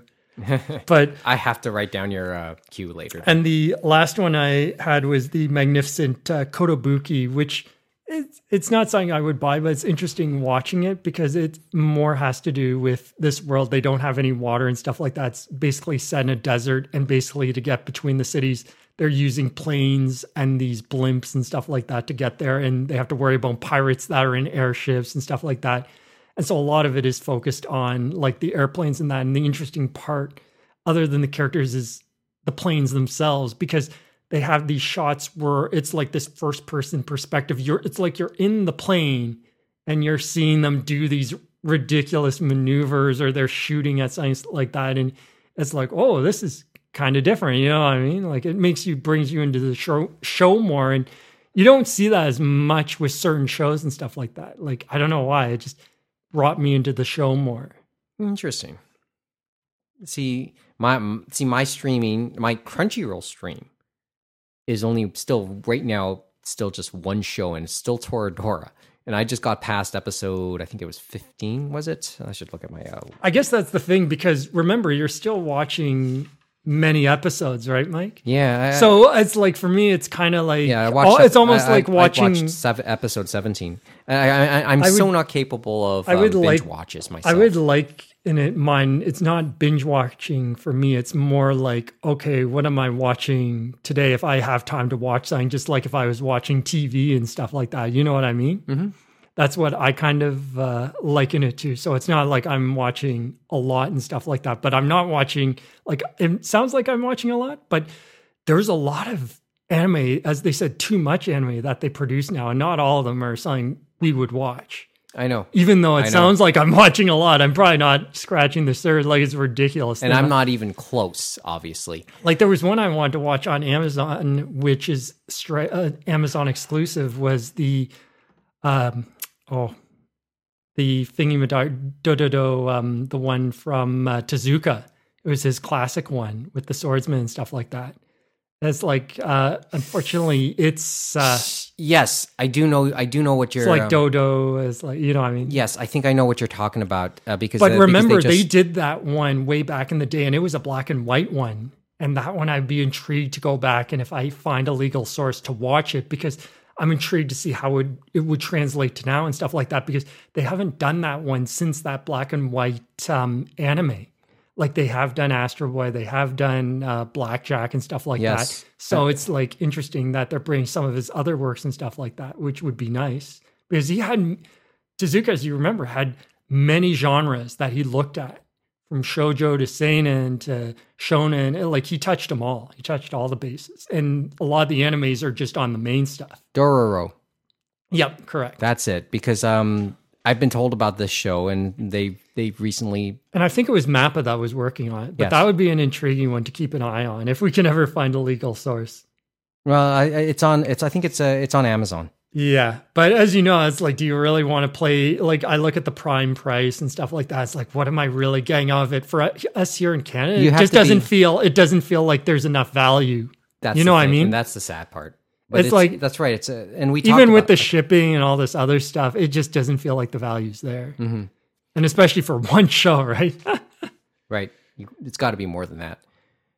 Um, as I said, my my my watch is tr- is still Toradora on the anime side, and I was told it gets a little bit more like it it, it matures quite a bit. It, it matures quite a bit as the show goes on because it looks like your usual slice of life Mm-hmm. comedy, but it gets really serious at some point. I was warned by that warned by Kevin on that one, hmm and and I'm starting to see it. It's starting to get to that point. I'll leave it at I won't say too much else, especially if you haven't seen it. But uh, but I'm liking it a little bit more, and it has me interested in the in the um, light novels somewhere along the line, hmm which I should mention. And like Toronto Public Library or public libraries, you might be hard pressed to find them in. The manga I can see I know is in uh, public libraries now, but uh, so that would lead me to purchase. Um, And Seven Seas, the prices aren't that bad compared to the other publishers and stuff like that. Yeah. Well, here's the thing about that. It's like I sold my Kindle, by the way, a little earlier, a few months ago. Actually, thinking about that, the other thing, I'm not sure on that one if they're doing. Oh, so They're you doing- don't, you won't be able to do it digitally. Now that I think about it, for the Kindle, for because you can get them digitally. A lot of these novels and that. It, And it the is thing- available. Um, and the Toradora- thing that's is and. Toradora, the interesting thing, I'm not sure if they're doing it for that one, but some of their light novels they're launching in the spring. Like for example, Restaurant to Another World, which is one I'm definitely going to get. They're doing this thing where two months before they're doing the digital version, and then the physical version is two months later, which is kind of an interesting thing. Yeah, but sometimes it always, once again, it comes down to money. And for me with Toradora, the price between the Kindle version, I definitely, yeah, you And would the- definitely go with the digital for the Well, books compared to the more often than not, yes, but the Kindle version and the regular and a and a copy of the real of a physical version, there isn't much of a difference. I think it's it's less than a dollar. really. And it's like So because that- some that of them would I make know it- are lesser, but I guess it all depends. Yeah, let me um. Let, well, But yeah, anyway, you could always wait for a sale, as they always say, right? Well, yes. Let me uh, check the current price of the of the graphic novels. Um, light novel number one, paperback. Paperback the paperback of the Toradora of Volume One of Toradora is priced at thirteen ninety nine on Amazon.ca, and the Kindle edition is thirteen thirteen. Interesting. I don't know. That's interesting that they're at that price for. I forget who Seven Seas goes through. If, like, if I know it's Macmillan and stuff like that, but for the digital side, you know what I mean? Because some of the other ones definitely are cheaper to buy, like the Viz stuff and the Yen Press stuff. I know is cheaper than the physical versions. Yeah. and even Dark Horse. In contrast, uh, another in contrast, Toradora manga volume one paperback, fourteen eighty four Canadian, Kindle edition, eleven ninety nine. okay, so it's a little cheaper there, though. Yeah. Yeah, at least in at least we're talking more than a dollar. Mm-hmm. But um, as I said, I, maybe I'll finish this up. I don't know if it tells if if the it tells the whole story. If the if the whole story is told in the twenty in the No, Anime. unfortunately, it is not. So So, then- you have to actually go to the novels. oh, I have no issue with that. You know that. So yeah, you have to unfortunately go to the novels. It's one of those things where they just had to finish up somewhere. It was a nice spot where they finished up and how they decide to finish up. That's the thing, as I said, with those two shows I was talking about, I was watching, is Yeah. that they have such a long amount of manga, but the two shows are only for twelve episodes, so they had to find somewhere to stop, which will be interesting. So it's almost like Berserk, as I say. It's like the anime is uh, Oh, is yes. basically an advertisement for the manga or Well, we the light talked novel. About, we talked about that earlier at the beginning of the show.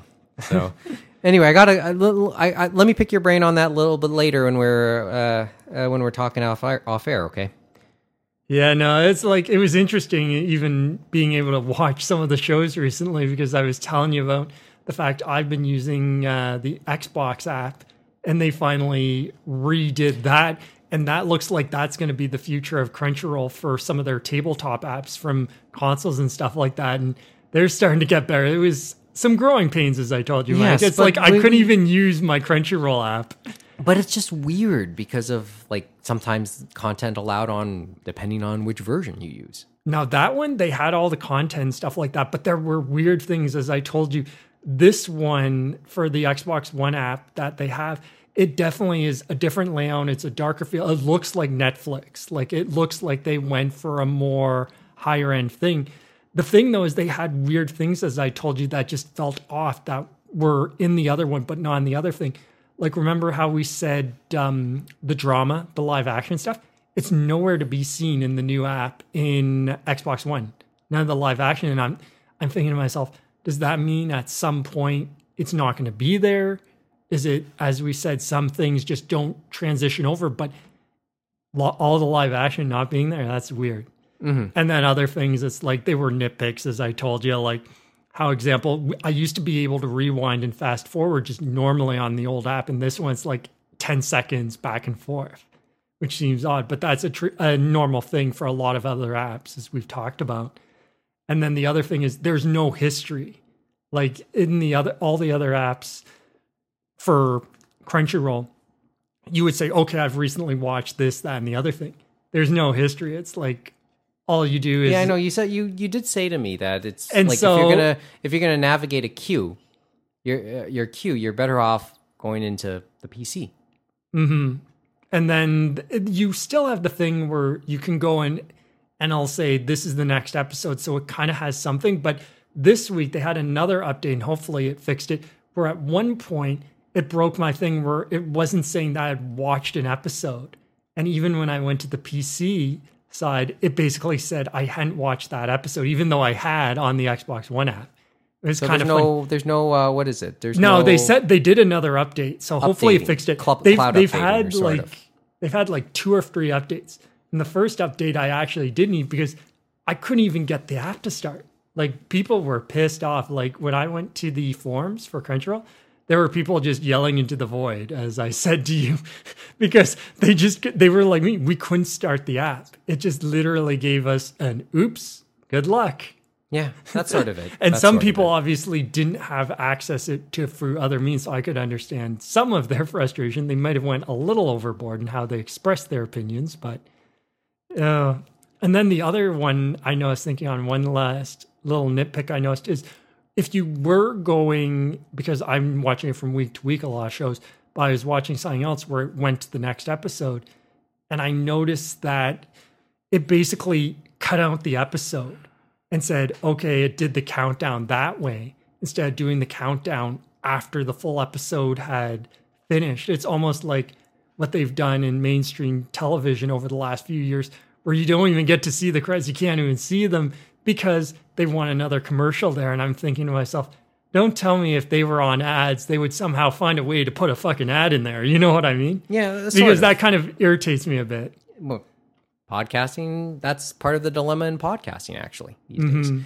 A- anyway so there's that um, so that's my lone anime thing and it's, i i, I got to get value a little bit more value i guess out of my um, subscriptions um, yeah, no, I know that's the thing. As we said with all those subscriptions, it's like, can we? Uh, how how much are we actually using? i mean i mean my, most of my watching believe it or not is still sports and esports surprise surprise Mm-hmm. overwatch league and then watching our our beloved toronto teams yeah, and then um that's then- why uh, they got all the rights for those teams and stuff like that with Rogers and Bell and all of them because they know live events are a big thing that you can't get anywhere else. Right. Like, Right, sporting events is Mm-hmm. pretty bulletproof from the in the uh, streaming era, in the in the on-demand era.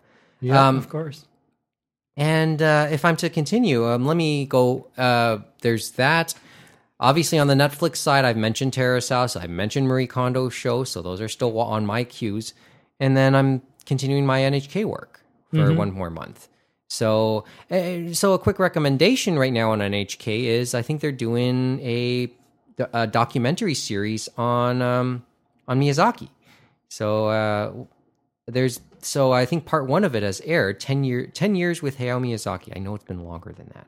But um there is a documentary series currently airing on NHK World and the first episode of that which is on Ponyo it ha- is on is on demand on the NHK World website. It's kind of interesting thinking about that because isn't GKIDS they're releasing like another documentary on Miyazaki and Ghibli and stuff like Yeah. that? I- I- I heard, I doubt remember that. that. So It's there's just- so there's so many out there, but there's another recent one I know then- they're talking about.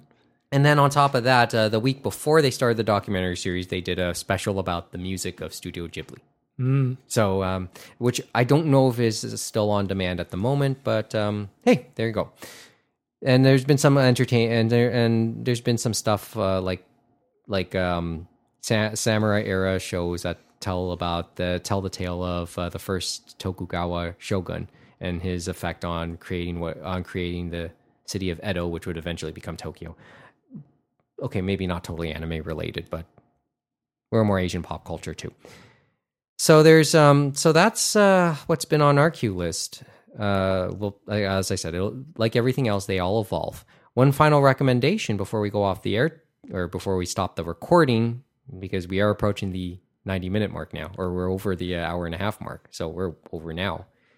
Um if you're in the Toronto area this weekend and once again this is one of those things where if you are hearing this now it probably came and went.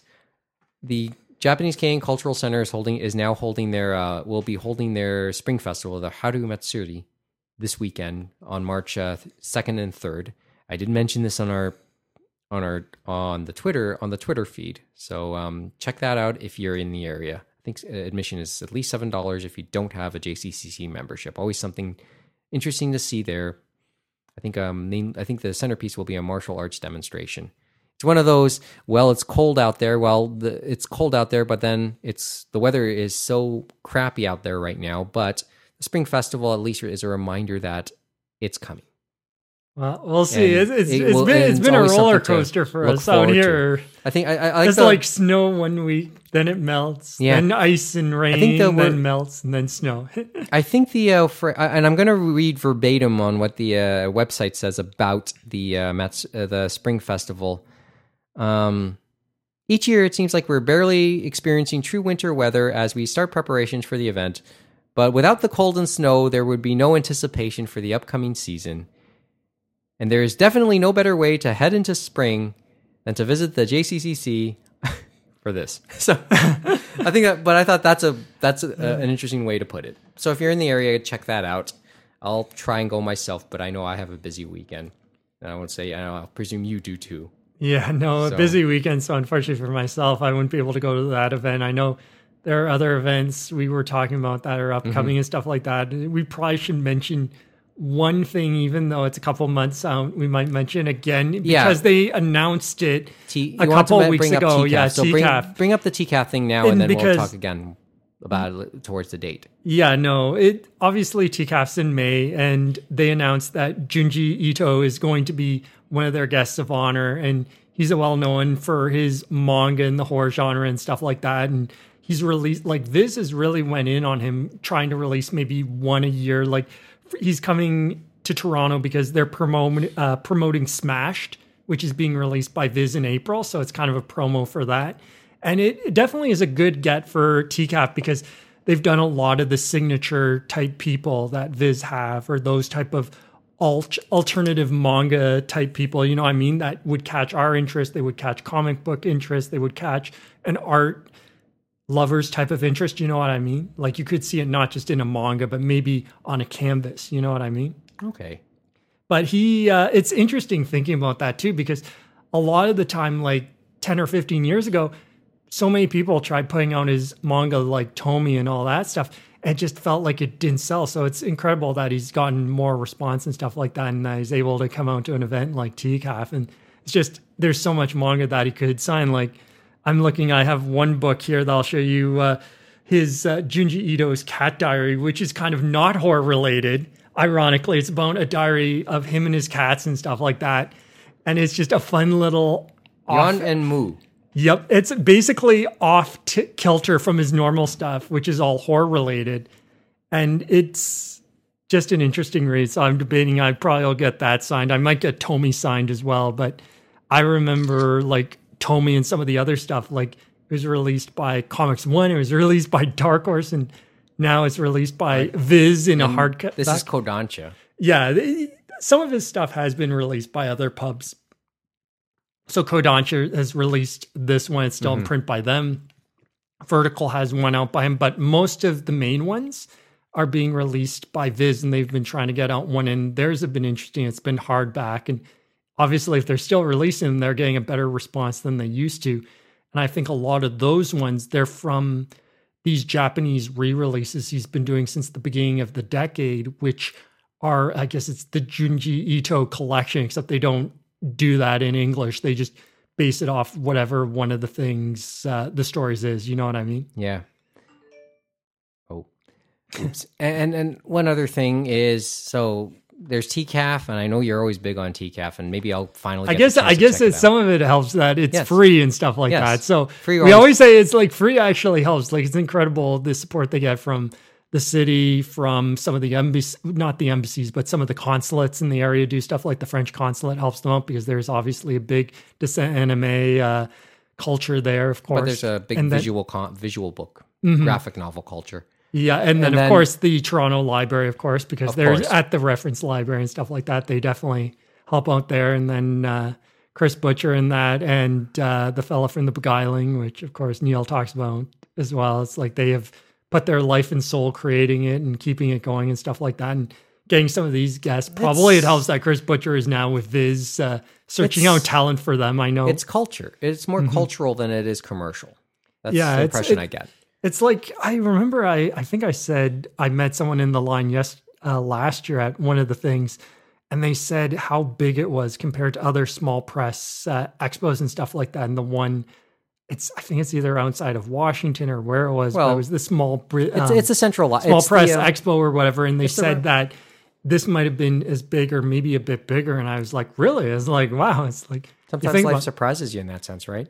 Yeah, no, like I knew they had grown and grown and found more space in um, the reference library, but it's definitely, and they're still doing normal library stuff while they're holding this event, which is incredible. The Toronto Reference Library kind of went semi-viral because it was featured in a NAS Daily, uh, Mm-hmm. or like earlier or over the last year. And um, NAS Daily, if you know, if you don't know, it's like it was this guy who uh, traveled the world for three years, a thousand days, and he made li- like one minute videos every day of that trip for a thousand days. And he featured the Toronto Reference Library in one of them when he uh, came to Canada during that during his round the world tour. He's um he's he's long since finished his thousand thousand day journey, but he still uh, produces stuff for he still uh, produces stuff with for Facebook exclusively now. So I think it was always a a Facebook thing. So maybe you wouldn't be familiar with it, but he was a very it, it was a viral thing at the time. hmm So there's that, and uh, what else? Uh, well, I, I, we pretty much run out of time because now we're at about an hour forty.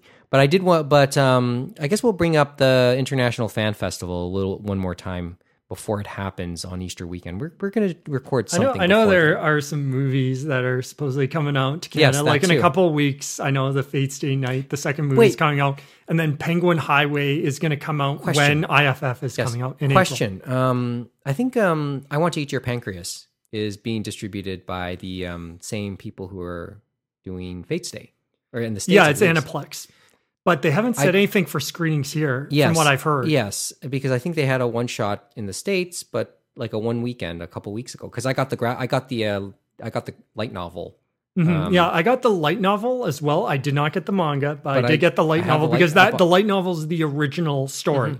I got, I got the light I got- novel as part of a like to complete an order. I, I, d- to have complete you one of my uh, happened to read it yet? Because I need to get to reading it because I don't know. Why, I know the basics of the story, but I haven't read it. Yeah, I've heard some of the basics of the story as well. I'm I'm feeling sounds that it's going to be sound, similar to Socrates in Love. That was another Yes, I- novel from actually- uh, Viz. Yes, Not sure uh, if you've read that. No, but I know how, how that ends too. Yeah, it's like it, it feels I- like it it, has, feels it like might that, have a yes. similar. You know what I mean? So there, so I want to leave that thought with you. Or maybe, maybe, uh, maybe I'll give that a, I'll give that a read and share some thoughts. Yeah, no, we time. should both try to get to that We got a one. It's just we got find the time, do. right? We got a lot to do. Anyway, I'll anyway. That's about it for this time around. Um, as I said, we went a little bit longer uh, than we anticipated, but hey, that's the way it We goes. touched a lot of topics. Uh, well, some deep ones, Mm-hmm. some good ones. I thought. Yeah, and we might come back to them as we always say, oh right? yeah, well, I, I'm kind of counting on it because I'm curious to hear the thoughts of the others, Mm-hmm. especially on the Vic Mignogna story Mm-hmm. as that goes on. And then we'll uh, talk, and then I'll get, I'll share more thoughts on Marie Kondo, I suppose, some other time, and then we'll. You're going to convert Neil, huh? I'm not out to. It's kind of hard to. It's kind of hard to for starters. Very true. Yeah. So um I guess that's about it. We'll see you uh, the plan for us is not to go another 6 weeks without taping. We we do anticipate that we'll be able to uh, bring what would be I think it's episode 8 now. It'll be episode 8 when we come back uh, when we do it. Um a full episode sometime in March. Well, and uh, because I know that both Kevin and Young Mo are chomping at the bit to eventually return to the microphones as well. So uh, Mhm. let's leave it at that, okay? Thanks for listening, guys. Uh, Yeah, th- oh yeah, of uh, when- thanks for listening. Um, thanks for listening for the last oh hour and a half, uh, hour forty five. But thanks for thanks for listening out there. I'd say that's normal for us. I'd say, right, Mike? It's Yeah, like is. if they've Well- stuck with us, then thank you very much because you really are Yeah, a true. Uh, yeah, you guys are real troopers. Hope the commute wasn't that long. If you if you have any questions or comments, as always, we're always looking forward to getting emails. Um, anime roundtable at gmail.com is our email address. And we are on Twitter at anime roundtable as well. Uh, trust me, we don't get any emails. So you can almost guar- I can almost guarantee you you will get a response of some sort should you write a, write write the email. And um, if you're curious, you can check out the uh, show links on our website, animeroundtable.com, and our uh, archive on SoundCloud at sixtalk.com as well. A, the production company uh, website. It's been a good year. It's been a great year since our. Uh, it's been a good year, and now we can officially say we've been that the podcast has been around for a year again, and it's been fun. So uh, can't wait to see how the rest of 2018, uh, 2019. It's been a while. Yeah, no, that's the important part, right, Mike? To Yeah. have some fun, like have some discussion. Mhm. Hopefully, you can be bring more people to the table, as we always say. Yeah. Well, there are people are always welcome around it. Just say something good. Just say something uh, that adds adds a good layer to the discussion. Anyway, thanks for listening. We'll see you in a couple weeks for episode eight of the Anime Roundtable. Good night from Toronto.